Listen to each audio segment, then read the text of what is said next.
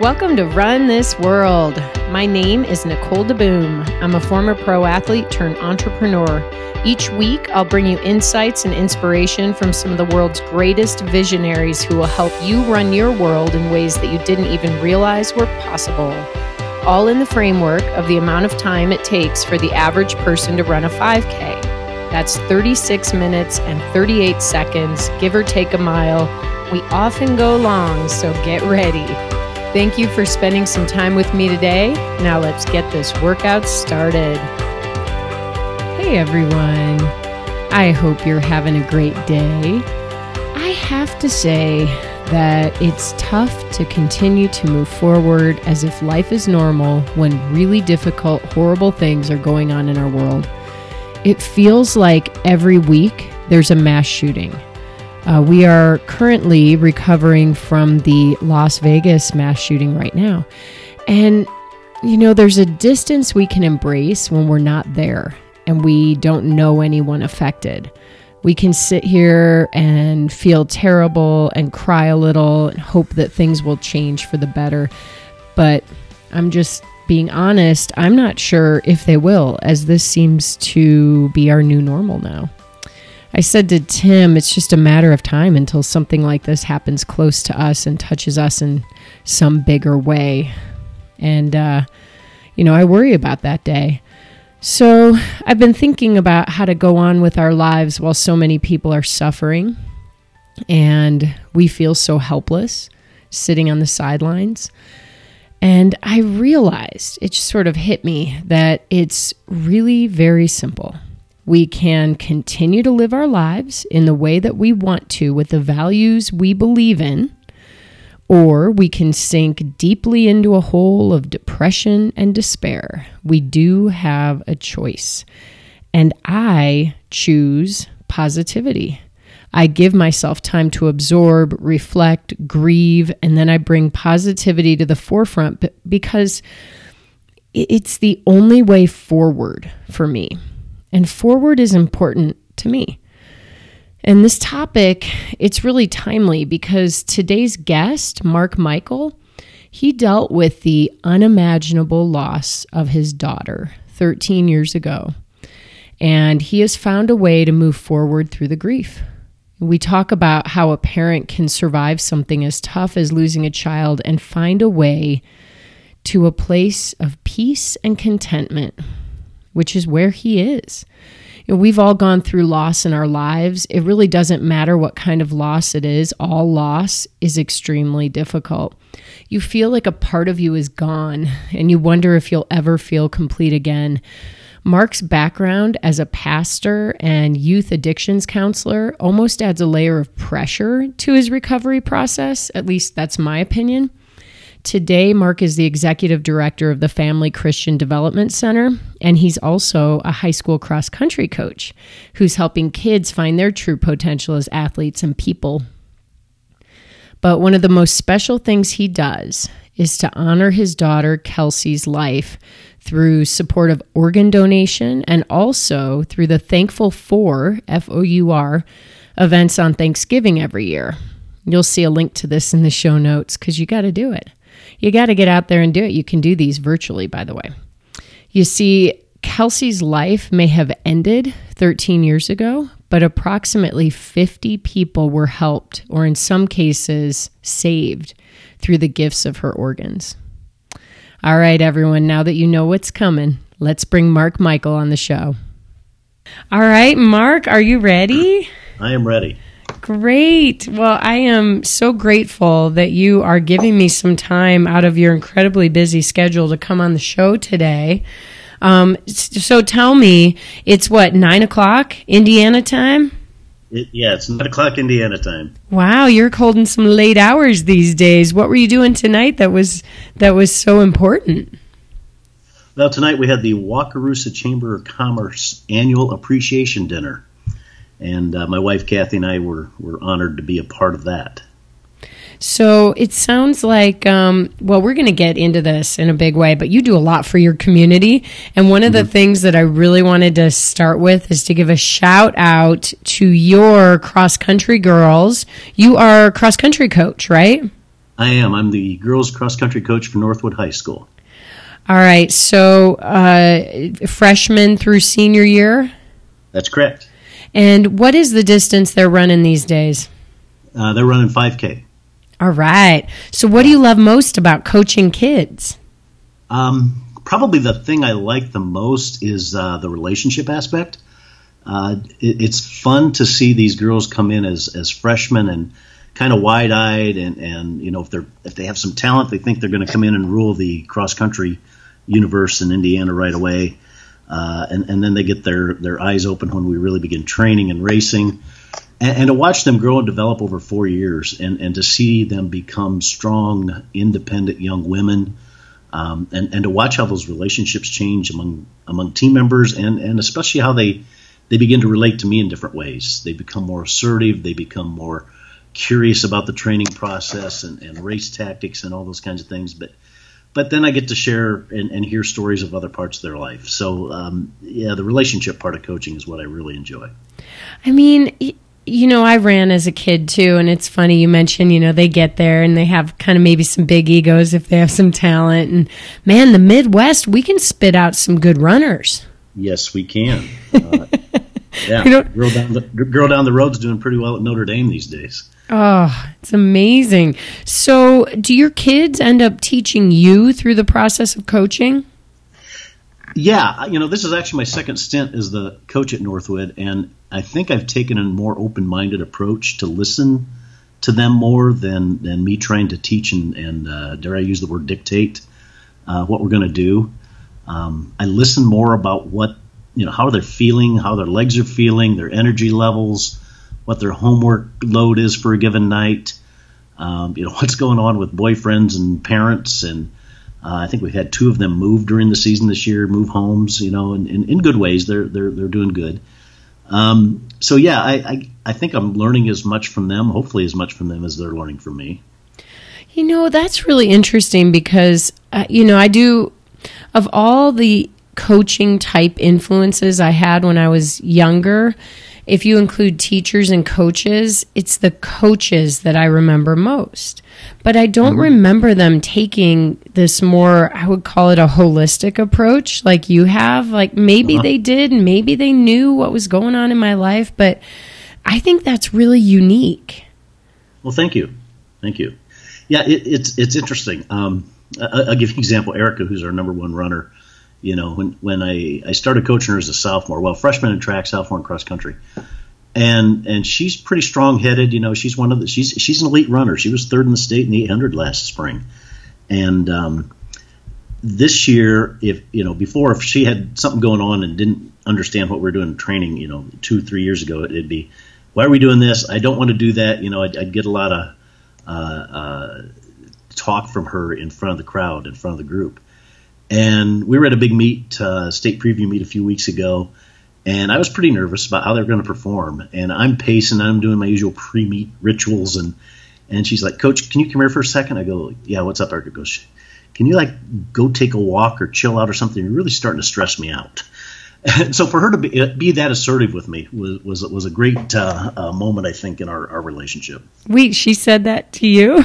she said that to me. Yeah, can you can you just kind of relax? You're starting to stress me out. Oh my gosh. But you know what the thing is, you've given her the confidence. It's yeah. not a lack of respect. It's actually it's a huge amount of respect that's allowing her to do this. After after the track season, the success she had uh, last spring, you know, we, we sat down, we had our little debriefing meeting of the season and the, and the state meet, and we both talked about how the level of trust has grown over the, the two, three years that we've worked together. Um, to the point where she, you know, if I say this is what we need to do in training, she just goes, okay, let's do it. Um, where before she would ask a lot of questions, and it took her and I working through. She wasn't questioning, do we have to do this? She was questioning why. Help me understand the science behind it. Uh, and, and so that's that's been a great process for both of us. Well, and you know, a lot of people listening are runners and athletes, and we're going after goals. And it's really, really hard to trust in the process, especially when you don't say you don't feel great on a certain day or you have a bad result mid season. You know, it's hard to maintain that perspective. And so trust does end up being the key. But mm-hmm. you you usually have to gain that through at least one season or two, a cycle or two of understanding that if you just trust in the process and trust in the person who's guiding it, you know, yeah. y- you'll get there. Yeah, the core of this group's been with me for three years now, and we're getting ready to go into our postseason. We have our conference meet on Saturday, and then we go into our sectional, regional, semi-state, state series. And we didn't have the best of races this past Saturday. It was really hot. We were in Fort Wayne. We were on the semi-state course, getting a little look at that. And our times weren't spectacular, but we finished third. We were one point out of second place. The team, same team, was was was second to us, our third uh, the week before, and beat us by seven points. So I mean, we, we saw improvement. But when we talked this this afternoon about what we have to do this week to get ready for the conference meet, I could just see the confidence in their eyes. They know I've taken them to that postseason before, and they've peaked well, and we're going to do that again this year. Well, you know, I want to. I think I want to dig in a little bit further back. So. Okay. You probably learned that developing trust is the key to helping people overcome challenges. Um, one of your previous careers, I feel, could have been a great learning curve, and I want to hear more about it because I don't know many people who have been youth addiction counselors. Mm-hmm. So, can you tell me, tell us a little bit more about when, when you know this played a role in your life, and and why you got into this field? Well, I, I got into the field because I needed a job and needed to feed my family. Um, I, I, I came out of graduate school, I had a master's in psychology, wanted to do therapy, and um, the, the first position I found that was a decent fit was in an addiction center, uh, an, a, an inpatient hospitalized uh, type setting. And so I learned a lot about the, the addictive process and, and, and treatment and, and, those kinds of things, and and have kept my fingers in that off and on, goodness, since the late 80s, early 90s.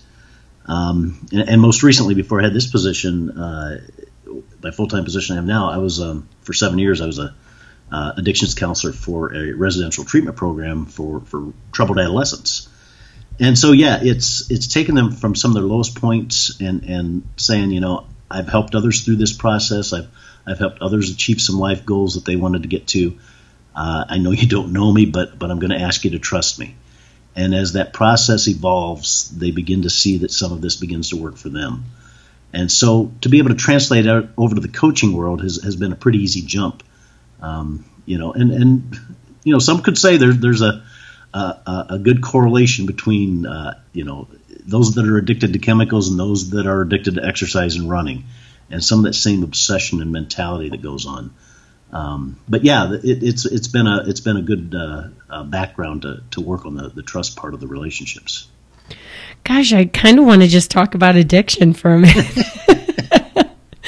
I mean, seriously, you've hit on something that's very relevant. Um, those of us who who work out and and use it sometimes as a coping mechanism just to manage our daily lives or you know once you start to feel the power of the, those endorphins and the things that mm-hmm. it can do for your body it definitely can almost have a chemical effect um, i just want to hear your thoughts on that a little more well, the, the brain science of it isn't my my uh, expertise, um, but there is a lot of science about the brain chemistry uh, with addictions and, and, and exercise, the, the similarities in terms of serotonin levels and endorphins.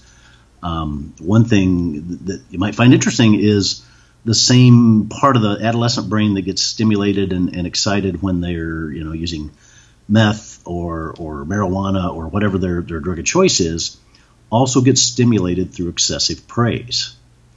So when working with the addictions kids in the residential setting, I would keep reminding the staff we need to have like seven positives to every one negative we give these kids. We need to be finding them do doing well, do good some, at something, and then uh, praise that and pay attention to that. And I think the same is true with, with athletes. You know, you, you find what they're doing well, you pay attention to that, and they keep repeating that and getting stronger at that and better at that. Um, that that I think is, is key in terms of the brain chemistry and, and just the behavioral management of of uh, the athletes. I absolutely love this, even for parents. I well, mean, especially for parents. I, seven positives for every one negative. I mean, it's hard when your kid is just going. Cre- I've got a five year old, and she's like, "Mom, mm-hmm. mom, mom, mom, help me!" You know, and it's like, "Oh my gosh, give me a second here." You know, I, so you, that, yes, I've seen that movie four times. So yeah, uh. you have. I know you have.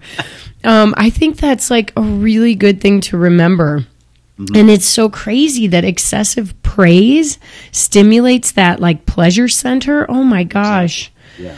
It's yeah. funny when I started Skirt Sports, my head got really big because everybody was all over how great my company was, and you know, eventually yeah. I came back down to earth. But uh, but I believe it.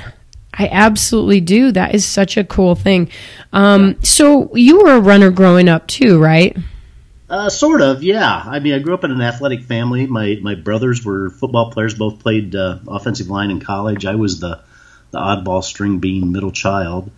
Um, took to track in high school. was a was a high jumper, hurdler, long jumper, and uh, ended up at the University of Evansville thinking I was just going to high jump. And after our first indoor meet, uh, coach pushed me over to the two mile, and and eventually steeplechase outdoors, and and uh, that worked out well for me. Found out I had a little more talent in the distance area than I did in the jumps, even.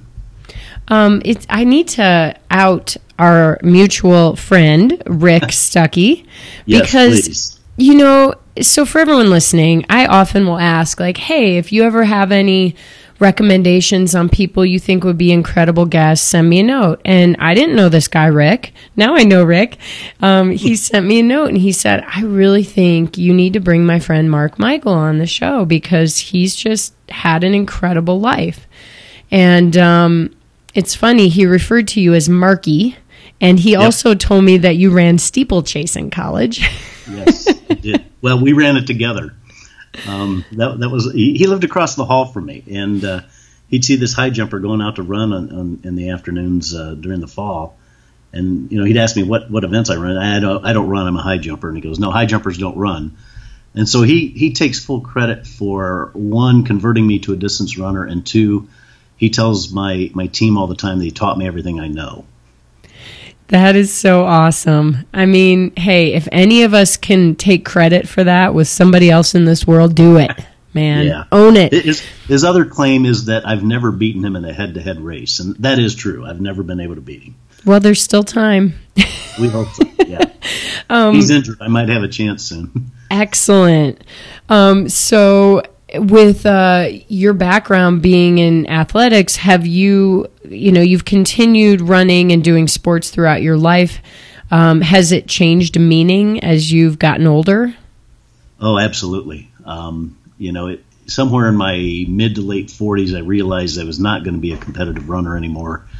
Uh, maybe a little bit within the age group, but you know, between kids going to college and and uh, work and everything else that was going on, there just wasn't the time to train like I, I had wanted to. And so it became more of that, uh, what I say, running for health, working out for health, and, and trying to, to keep out the heart disease and, and those kinds of things. And, you know, I think it's also something that keeps us a little bit sane at the end of a busy day. Oh, yeah. Um, so I'm kind of, you know, as we're going through your your life's path here, you you went you, were, you became an athlete or you were an athlete growing up. You ran through college and did other you know stayed really active. And then you got your masters and became a youth addiction counselor because it was the only job available. But honestly it feels like a really good fit for you now. At what point did you become a pastor? Actually i started out as a pastor. My uh, undergrad degree was in biblical studies and I was a youth pastor for four years before I went to get my master's. What I what I enjoyed about the youth work was that again that one-on-one time, the relationships, the small group stuff, the the family time um, with kids and their families, and, and, helping them work through, you know, their their life problems, their crises, and I felt like I needed to get a little more training um, and experience in, in the counseling area, and so my mentor basically dared me to apply to a master's program in Notre Dame since it was in our backyard. And uh, I laughed at him. I said, I don't think they want a, a farm kid from Nappanee with, with Common Herb between his toes and a biblical studies degree in his hand walking around that campus. and lo and behold, I got accepted. So um, I cranked out a master's in 14 months in, in psychology, and uh, and and decided to stay in the mental health field um, for for the first few years out of grad school, and eventually went back to a church position and, and was a senior pastor for eight years, which is something I said I would never do. Well, tell me more about it. Like, why were you drawn to a career in the church in the first place? Um, you know, when I got to college, I, I, I had grown up in a religious family and and uh, uh, had a faith of my own, and it really grew stronger while I was in college. And the more I studied, the more I meditated, the more I prayed, the more I got this this feeling that I really needed to do something that was going to help people. Um, and and the church was a natural fit for me, uh, given my my background growing up and you know talked with my pastor back home when I was on a home on a break one one time Christmas or Thanksgiving and and uh, he he affirmed that it sounded like that was the direction I, I needed to be going. Talked to a few campus pastors at uh, at the University of Evansville and, and they they confirmed some of that as well. So um, that's that's kind of how I got going down that path. Um, you know, it, it was uh, uh, it wasn't just a jump into it. It was it was doing some research and some exploration, uh, both internally and externally. Well, and you mentioned well, first of all, what religion was did your family practice? Uh, Christianity, um, a, a, pretty evangelical, you know, uh, conservative Christianity. Okay, and you said you had a I kind of put it in quotes a faith of my own. Mm-hmm. What did that mean? It it meant that uh, uh, how do you explain this? Um, even though a lot of what I was beginning to embrace was very similar to that of my my my upbringing. There were aspects of my relationship with God that were now mine and not my parents, if that makes sense. Oh, that is so cool. Yes, it does. I mean, and then the approach you took, you know, you said you studied, it's sort of pragmatic, and you meditated, which is really spiritual, and you prayed. You know, it, it, it was like a combination of many different practices that brought you to your own decision, which may, leads me to ask the question you know, there are so many different religions out there that I mm-hmm. think it can be confusing to a lot of people. You know, do people have to feel like they are forced into a certain type of religion, or what does faith look like to different people? That's a great question. Um, you know, I have I have people ask me that that kind of thing, and and and you know, what kind of what is faith, and and how does faith become real? And and I, my quick and and and not so easy answer is I think I think God looks for us to have faith in whatever shape and form it takes, and works for us to to be able to recognize that presence in our life. Um, and and if we try to use the phrase, uh, I think you said corner people or push people into a certain faith. I mean, you do that to me, and you're going to get pushback. And I think that's the way it is with a lot of human beings. You know, we we have this free will, we have this this creative, curious mind that that wants to become aware of that spiritual life that we have um, but sometimes it gets so forced upon people that they, they again they push back. They they just you know I don't want any part of that. Um, and and it's much more effective when they can discover it on their their own path. I mean, you know, a lot of runners will talk about Sunday morning as like I'm going to church, and they head out for like their long run. Sure. I mean, do you? What is that? How does that feel to you when you hear that? Um, I I'm not offended by it. Um, I, you know, I understand it. Uh, when I was a pastor, my long run day was Friday because that was my day off. Um, you know, it, and and so you know, even now, my Sunday mornings are, are pretty active with with my uh, my church that I belong to now. Um, and and yeah, I, I, I get what they're saying that they they commune, they connect. Their their spirit becomes more alive when they're they're on that long run. Um, I think if that works for them, that's that's wonderful. Well, and I think one of the things that you mentioned along your path was that you decided to actually make this a career because you wanted to help others too. And, right. you know, there's something about coming together with community that I think um, closes the circle on a faith, you know? not mm-hmm. just being out there alone. Yeah. Faith, faith by itself, or faith out by yourself, is, is, is boy almost as lonely as not having it at all. I would imagine. Um, I'm, I'm huge on on faith and spirituality being connected to community. Mm. Um, to the point where, yeah, my, my full time job now is with a nonprofit that, you know, we're trying to put faith in action by by feeding people, clothing people, helping with rent and utilities, medication assistance, and and making it a real tangible evidence of faith, not just something we speak and, and, and, and espouse on, on a Sunday morning. Well, so I wanted to really lay this foundation for our listeners because you've been through um, an extraordinary event in a tragic and traumatic event in life. Yeah. And uh, the fact that you have such an incredibly solid base of faith, I think, is really important. I want to I want to talk about your family and uh, specifically your daughter Kelsey. You know, sure. you you were married pretty young, right? Uh, I was 21. Yes. Oh, yes, that is pretty young. I still had a year of undergraduate to go. Yeah. Oh boy, and uh, and you you had four children. Four daughters, beautiful, intelligent, and energetic daughters. Yes. So um, it was over a decade ago now. Yeah, 13 years ago that uh, Kelsey's uh, accident happened.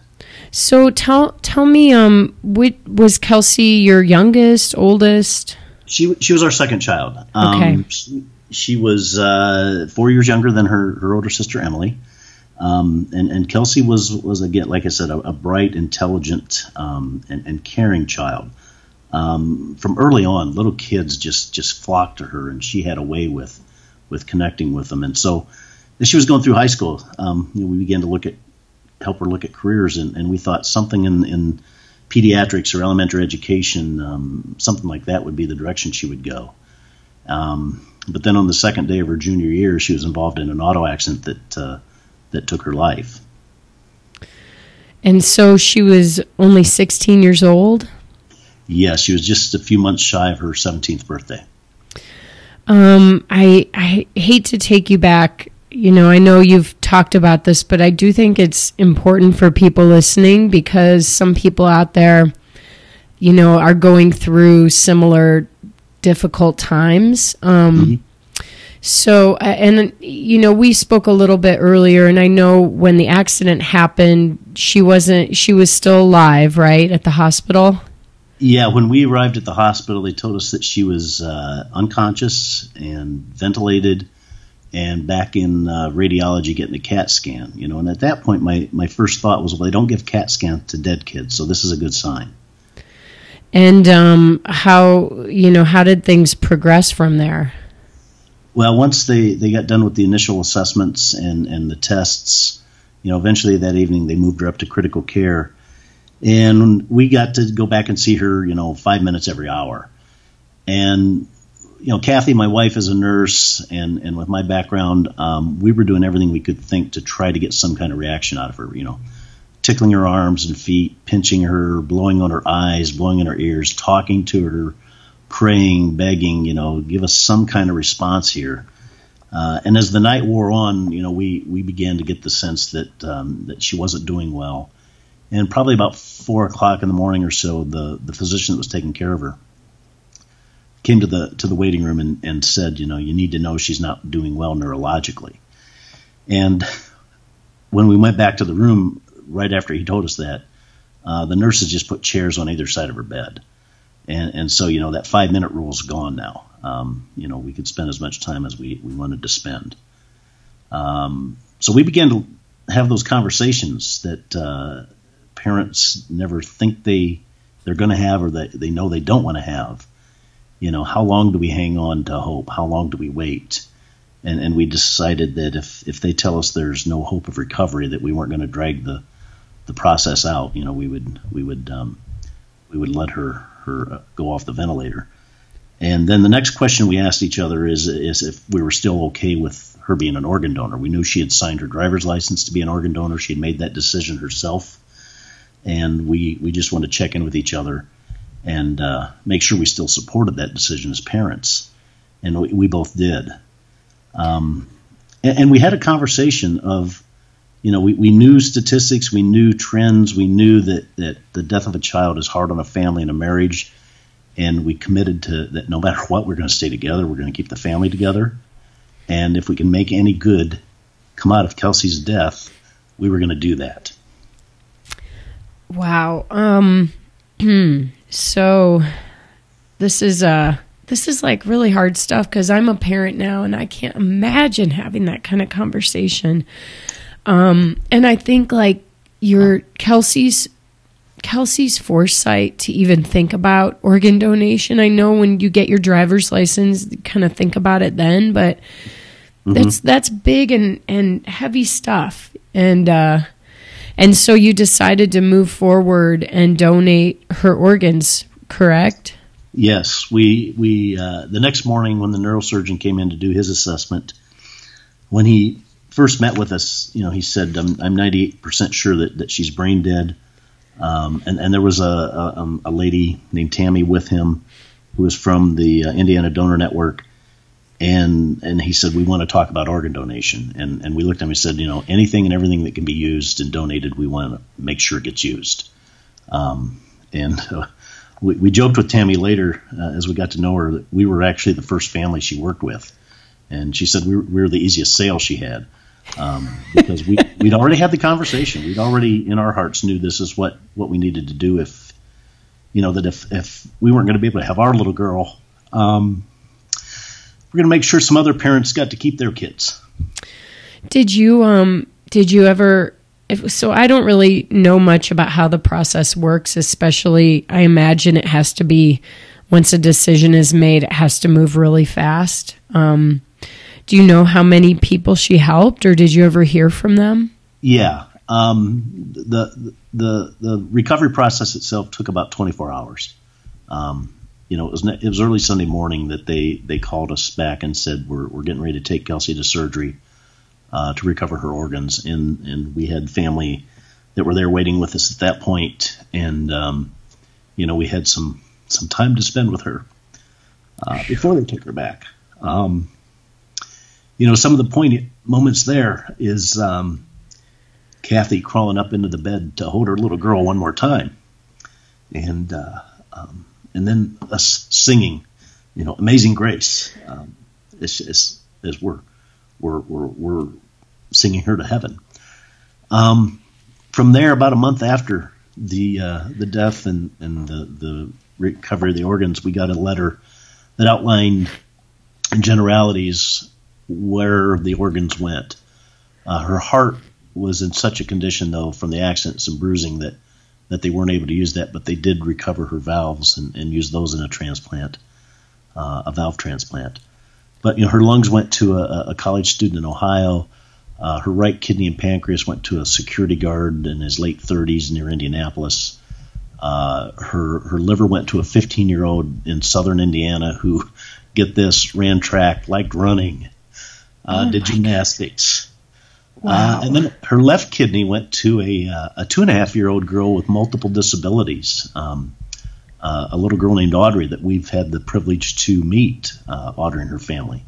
Um, through the, through the uh, the Indiana Donor Network. Wow, so she's about 16 now.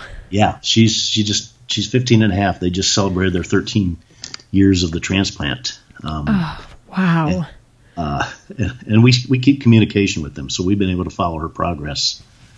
You know, okay, sorry, hold on a minute. That's all right. Um, does knowing that you were able to help save other people's lives and make this kind of impact did that? I don't know. Did that help get you through the the grieving process at all? Yeah, to a certain extent. Um, especially once we begin to see some of that tangible evidence. Uh, in 2006, we got to go to the transplant games with the team from Indiana as a donor family, and and for our younger daughters, for Maddie and McKenna, they were like 13 and, and 9 at the time, 13 or 14 and 11. And and for them to see people who were athletes playing basketball, volleyball, running track, bowling, cycling, um, for a week in Louisville, it, it, helped them realize that, that, that Kelsey's death wasn't just a waste. that, that she did help save people, even though we hadn't met any of them yet. Uh, it was that year, 2006, we began to have some direct contact with Audrey and her family through all the, the paperwork and legalities that we had to do. Uh, and then in 2007, we met them. We, we met them for the first time, and um, uh, and that was wonderful. Uh, you know, Audrey had multiple disabilities. She she she was so toxic when we got the first letter from her mother, Lisa. She was so toxic because her kidneys hadn't developed that that when she was fussy, you go to comfort a two year old who's crying, and it hurt her even more to be touched. And when she came out of surgery, she was laughing and, and cuddling and giggling and smiling, and, and that they had a little girl that they could hold again. Wow. Uh, yeah. And, and when we met her in 2007, she had just started school at the Indiana School for the Blind. And at the end of the school year 2010, I got an email from Lisa that said, Hey, we had our evaluation, annual evaluation today, and, and they called us in and said, We've got good news, we've got bad news. Um, the bad news is Audrey can't come back next fall. The good news is her eyesight has improved so much she no longer qualifies for the school. Oh, that is incredible. And they, they had a follow up appointment, you know, one of the regular checkups at Riley Children's Hospital shortly after that. And they, they shared this news and this evaluation with the doctors. And the doctor said, Look, we're going to admit that we're stupid and she's smart. You know, we keep telling you she's not going to reach this milestone or ever do this, and all she does is prove us wrong. And and they attributed the, the eyes healing and, and developing to the kidney being able to flush the toxins and get good nutrients and and uh, and fluid to, to the eyes. And so, you know, those those are the things where you say, yeah, do I want my daughter back? Absolutely, but my goodness, look what her gift of life has done for others. You know, I think um, when you go back to you mentioned that you knew that the stats on divorce or you know families breaking up after times of great loss are pretty high. Yeah. and you made the commitment that you were going to work through it all together. I mean was that commitment tested at times throughout the process was it difficult? Is that what you asked? Absolutely. Um, yeah. The, I mean, the, how- I, don't, I don't know that the commitment was ever tested, but boy, you know, our patience and our tolerance for each other at times. Um, yeah, grief, grief is a very selfish process, uh, is what I've learned. You, have got to do some things for yourself that sometimes um, put other people off um, because you got to go do some things for yourself by yourself, or you're not sometimes available when they they need you or they think they need you. And, and and the reverse is true. There's there's times where I thought I, you know, I need this out of you, Kathy, and she's not available because she's hurting so bad. Um, but somehow, through the grace of God, we got through it. We've we've stayed together for for another 13 years, and you know, um, high school sweethearts are making it still. Well, and it's you know, it's your marriage, but then it's also your relationship. You know, you're you're together, your relationships with your three other daughters, and individually mm-hmm. your relationships with them, and did you was there anything any kind of advice you could give to people who are going through pain that might help them find purpose through their pain? For me, um, I'll say knowing I still had to be dead to three others gave me some reason to get out of bed in the morning. Um, gave me some reason to keep putting one foot in front of the other. Um, did I do it perfectly? I, I know I didn't. Um, you know, there were times that, that I still wasn't the, the the best father I could have been, but today my relationship with all three daughters is pretty good. You know, t- two of them are married and in graduate school. Uh, the youngest is getting ready to graduate with her, her bachelor's uh, in, in, elementary education uh, next spring. Um, the, they've come through it well as well. You know, are there emotional scars? Absolutely. I mean, we all we all still have those. Um, but I think Kathy puts it best that you know, the pain never goes away, but it softens. Um, the edges aren't as sharp as they once were. Is there like I know it's so different for everybody, but is there any timeline like just to give people hope, you know? Could you say, "Oh, in 2 years, in a year, in 6 months, like you'll feel better." I mean, is there any kind of I don't know. I, I, you know I can't give you a hard and fast timeline. What I what I can describe for me is a fog kept lifting. Um, and and again, there's still a lot of grief and pain, uh, obviously, but I can talk about her. I can talk about the memories. Um, I can do it with a smile on my face, remembering the good times that, that I had with her. Um, you know, she was a, she was our cross country manager, um, my first round of coaching, and so she and I spent a lot of time together um, on the course, on buses, and in the car driving home from meets. Uh, and, and, those are the things I, I, focus on more now than than the accident and the death. Yeah, because you had that special time. Yeah. Yep. Yeah. Um, do you recommend that people go to therapy or talk to people? Like, what would you say is maybe the most important thing to do when you're faced with something very tough like this? Well, as as a, a, a guy who's been a therapist, absolutely therapy helps. Um, I, I, have well the same mentor that dared me to go to Notre Dame. Um, you know, I spent a, a, few few sessions with him afterwards, um, and and uh, more than a few, I should say. Um, and, and friends, oh my goodness, my my friends that would just let me either call them up or pop into their office or, or, or say I need to go out and have wings and burgers or whatever, and and just talk, uh, you know, and I would I would bend their ear beyond belief.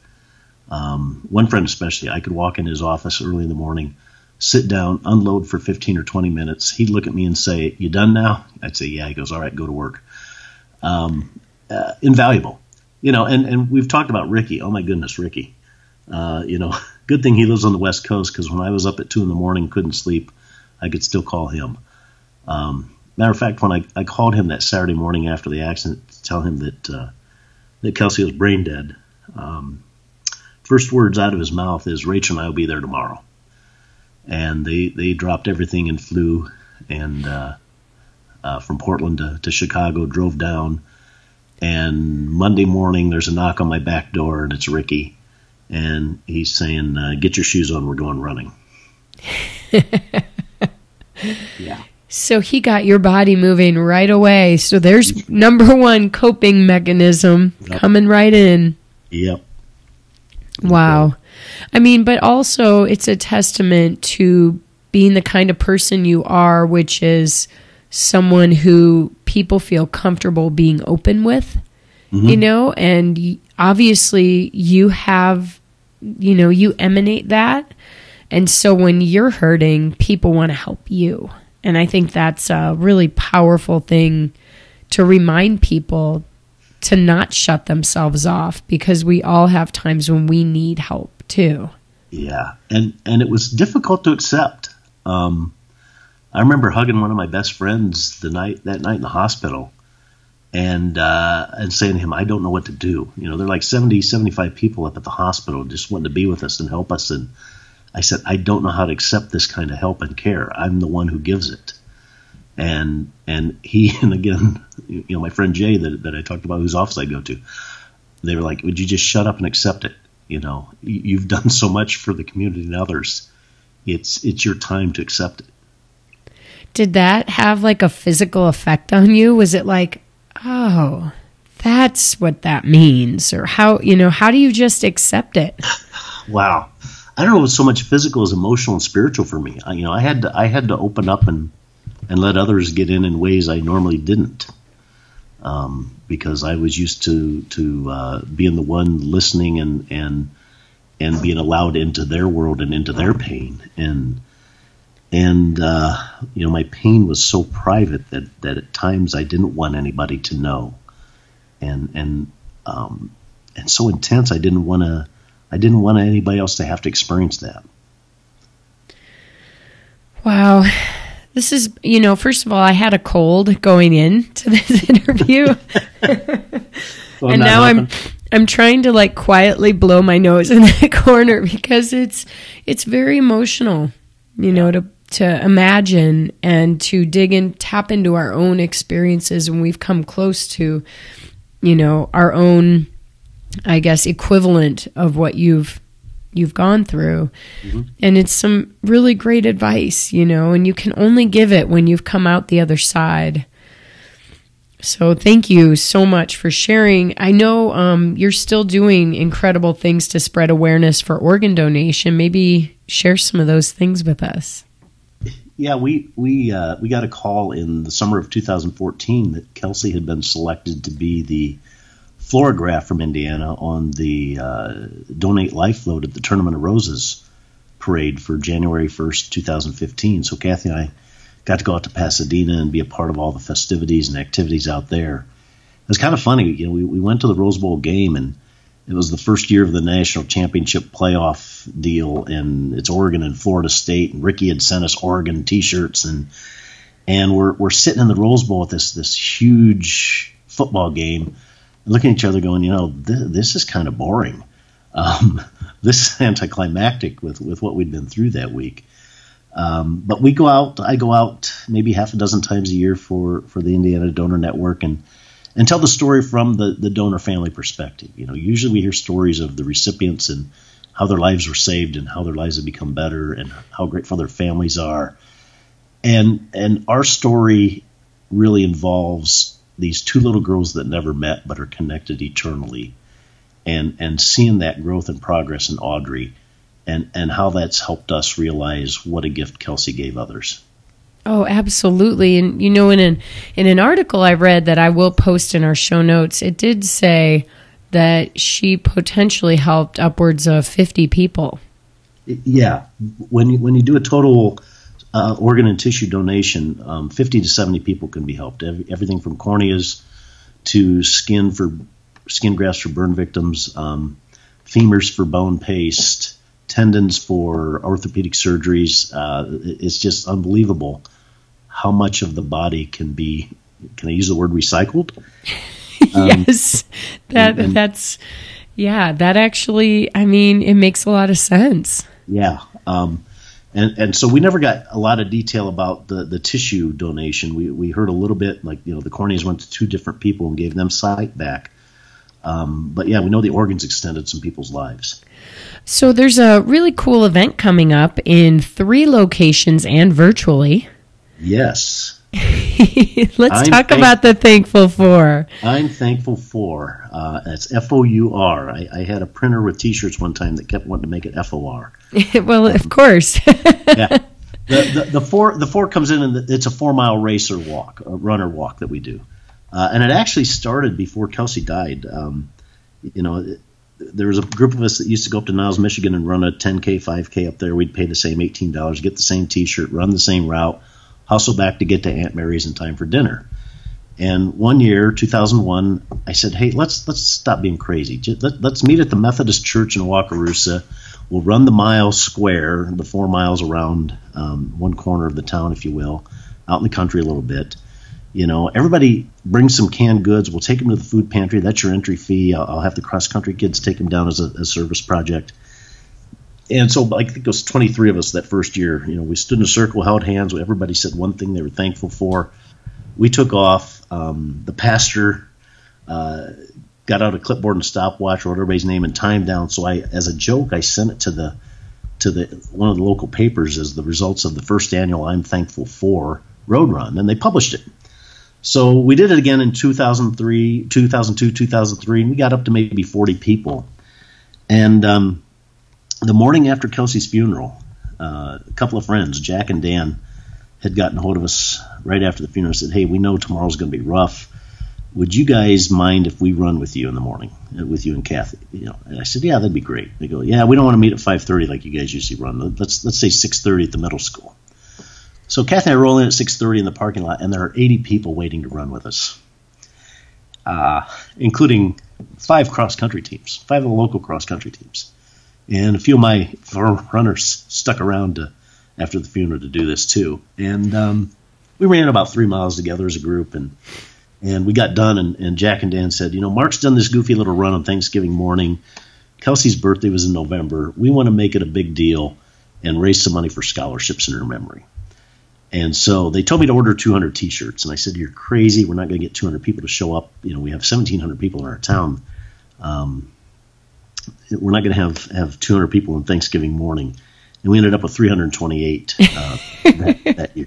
So I had to you, order enough 100, 150 T-shirts. Yeah, uh, you had 128 pissed off people who didn't get their T-shirt, but they were I, happy to I be there. I got them for them later. I, I, delivered them all, mailed them. They made sure everybody got a T-shirt. So, so we do this. We do this every Thanksgiving. It's there's a four mile runner walk. There's a two mile runner walk, and and one of those runners who had stayed back, Aaron Hoover, now lives in Golden, Colorado, and uh, he just had twin daughters. He's he's a new papa, um, and and proud and, and happy with with his girls, and uh, he used to drive back uh, from Colorado every Thanksgiving. He'd, he'd like drive straight through, sleep a little bit in Illinois, and come and run in the morning, and then you know, by Sunday he'd be back in Colorado. So a few years ago, he said, he says, Coach, I'm really getting tired of making the drive. Um, how about if I put on a race out here and, and, and we'll send you money for the scholarship fund back back there.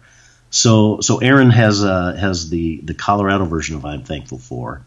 One of Kelsey's friends uh, married a military guy and they ended up stationed in Hawaii. So they started a version in Hawaii and we've got that still going, even though they're back in the uh, in Ohio now. And, and, then we do a virtual one. We've had people in San Diego, Washington, D.C., uh, Vancouver, British Columbia. My friend Canada Rick always runs up there. And, and so it's, it's become a thing where we have like a thousand participants now um, in, this, in this thing. And uh, in 13 years, we've given out over $80,000 in scholarships to, to students from our high school um, so that they can pursue their dreams. Oh, that's incredible. Kelsey's we, favorite movie was Wizard of Oz, and so we call our big scholarship the Dreams Come True Scholarship because somewhere over the rainbow. Oh, I absolutely love that. Oh, that's great. Okay, well, everybody listening, if you're in Colorado, let's get out to Golden. Let's do it on Thanksgiving morning. I mean, we got to burn some calories anyway to eat our feasts. Absolutely. Aaron's got to get out of the house with those babies too. You know, he's, he's going to need something to keep him busy. Yeah, Aaron, look out! Here we come you know, we're winding down here, and this has been quite a quite a journey running the world tonight with you. Um, I want to give people a few nuggets before we we sign off. So, okay. just a few kind of bigger picture questions. Uh, you're a pretty special person, Mark. This is uh, this you. has been really really fun. All right, let's let's tell everyone what's one habit or routine that you do religiously what habit or routine I do religiously? I would say pray. Uh, prayer meditation. That's that's part of my morning routine. I, I, get up, I put the coffee on, and and I spend some time alone uh, with God, with myself, with not just figuring out what my day is going to be like, but kind of where am I at in life, and and and what do I need to be working on on myself. I like that. It's like you're setting the foundation each day and it's with you time. And you know, it goes back even to what you said about grief, which is a very selfish process. Mm-hmm. You know, mm-hmm. if you're not taking care of yourself, you can't really be there for others. So I think that's uh that's really really cool and something I need to aspire to. Um all right, next one. Are you ready? I'm ready. Uh, what's one word that summarizes where you are right now in your life? Wow. One word, huh? Uh, first one popped in my head was content. Wow. Awesome. That means a lot. Yeah. I, you know, I, I've got a good life right now. Yep. And you appreciate it. And that's the key. yeah. All right. Well, we are we're running down on uh, 50 minutes, so we're going to wrap it here with our final question that I ask every guest that comes on the show. Okay. And I know you've listened to a few of these podcasts, I, so you probably know what's I coming. I've been waiting for this one for months. well, if you could give our le- our listeners one final piece of advice, one nugget to help them run their worlds in a bigger and better way, what would it be? That would be to find a way to make somebody else better. Give of yourself to help somebody else make, be, become a better version of themselves. I love that. And you've done that your entire life through all your careers. Yeah. Plural. Exactly. oh, that is such great advice. Maybe someday I'll decide what I want to be when I grow up. Good.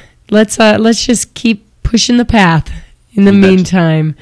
Well, Mark, thank you so much for everything tonight and for for sharing all this tough stuff. I know it's hard and and I really believe it will help some people who are listening out there. So thank you. Thanks for everything you do in this world to make it a better place. You are definitely doing that. Thank you. Thank you. I appreciate it. Hey there, everyone. Really great, deep, sometimes heavy, but ultimately uplifting episode with Mark. When I asked him the question about what word summarizes where he is right now in his life, he said content. I feel that there is so much power in this wor- in this word, especially considering where he's been.